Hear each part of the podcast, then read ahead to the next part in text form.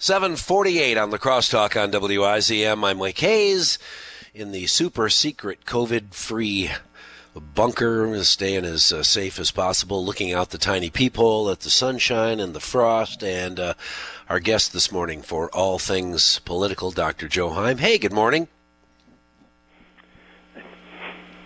All right. Hello, Dr. Heim. Can you hear me? Testing. Yes, One, I can, two. Mike. Ah, there we go. We have weird connections this morning for some reason, so It's just want to make sure. Yeah, I, I know guess. you're not supposed to make jokes about it, right? Well, it, it's hard not to. Uh, you know, it's every day is something new. Uh, uh, every day it's something new. Let's hope that the number of uh, cases in La Crosse County uh, that uh, of people that have uh, stays low, and the people, the number of cases that are recovering continues to climb. I, what I understand, 19 cases and nine recovered. So they're getting a little uh, closer to even, Stephen. That'd be okay with me. Yeah, that's a good sign. Uh, and I, if I remember right, we have no get, deaths in La Crosse County. I think That's correct. Uh, those are real positive things. But I think part of it is that people, especially older people, are doing what they're supposed to do. In other words, stay in the house, do not uh, go out with limited amount of time, and uh, and and basically the social distancing thing seems to be working pretty well. This is one of those things, Mike, that a lot of people we just didn't know a lot about it originally. Uh, we were warned by China and we were warned by the intelligence community that uh, this was coming, but nobody really knew the the details of it and how bad it was going to become. So there's uh, there's an unknown to this thing, which uh, really makes it a lot worse than the flu. Right, and that's uh, uh, really that's all there is to it. You know, you pay attention, you you listen to the experts, and then hopefully you remember to take some precautions. I hear from uh, listeners on the talk and text line this morning. Uh, from a guy in particular who was sitting in his car eating a breakfast sandwich, watching people uh, go into the store, pushing that door handle open with their bare hands. And, yeah, uh, that's you know, uh, that's the a no-no. That's uh, That's- it's, it's part. I think part of it, Mike, is just hard to remember all this stuff. But the fact is, uh, that tells you that a lot of people aren't paying attention and kind of forgetting things. Right. Well, and it may be uh, uh, that that case of uh, of community spread where you accidentally push a door handle open, or you grab the uh, the railing on a set of stairs, and uh, and kaboom, you're infected. Yeah, this it's from what I've been reading. Uh, it, this has a shelf life. Uh, typical uh, uh, diseases and bugs and things die very quickly when they're in the natural air. This one seems to have the ability to last as much as a couple days on some surfaces. That's uh, Yeah. that's dangerous. And uh, you know, we these are new things for all of us, including doctors, by the way.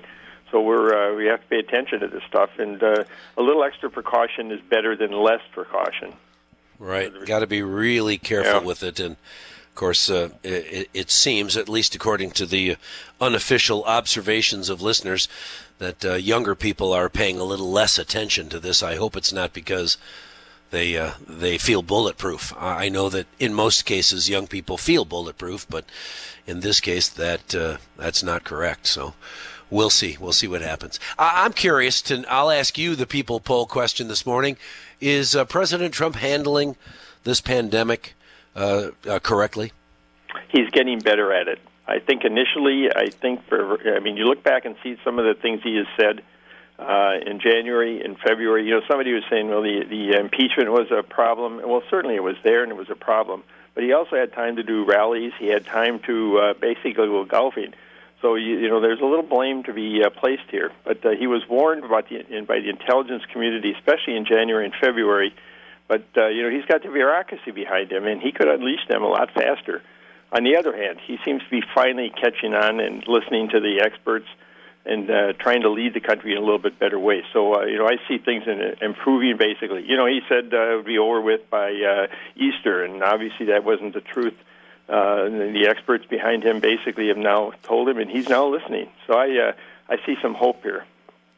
Right, and I wonder. Uh, I know that President Trump is is often overly optimistic, trying to put uh, the uh, the best shade on this lamp as possible, uh, and in some cases, and he's being chastised. That, by the way, that uh, TV commercial that is the subject of a lawsuit, I finally have seen it now a couple of times, and uh, using the president's own words against him. Uh, uh, you know, in particular, I get this. I understand it. I'm a smart guy. I know.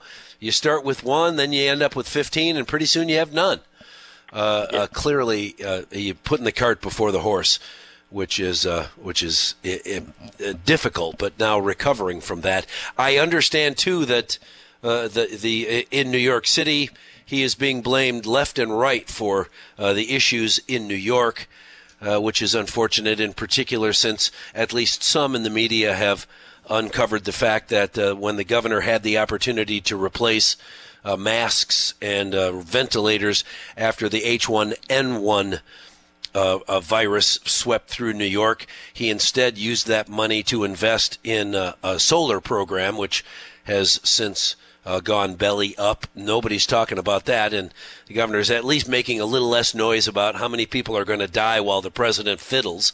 Uh, that's unfortunate. In the meantime, I guess politics, politicians are always looking for someone else to blame for whatever's going on. Uh, that's politics as usual to some degree. Yeah, it sure is. It's, I hate to say this, but it's very unfortunate, Mike, that uh, that we are we are doing this during an election year. Uh, you know, with the elections coming up in November, we have to remind them that that's not that far away, and, and that's why you're seeing ads on TV. Initially, I saw that ad and I thought, "Gee, this is awfully early for that kind of stuff." And then I realized, well, it's not really. Uh, but you, you can't avoid politics in this. You know, there's a very fine line between being overly optimistic, which I think the president clearly was leaning in that direction, and misleading making misleading yeah. statements, and uh, that's a fine line that he's got to be a little bit more careful about what he says in public.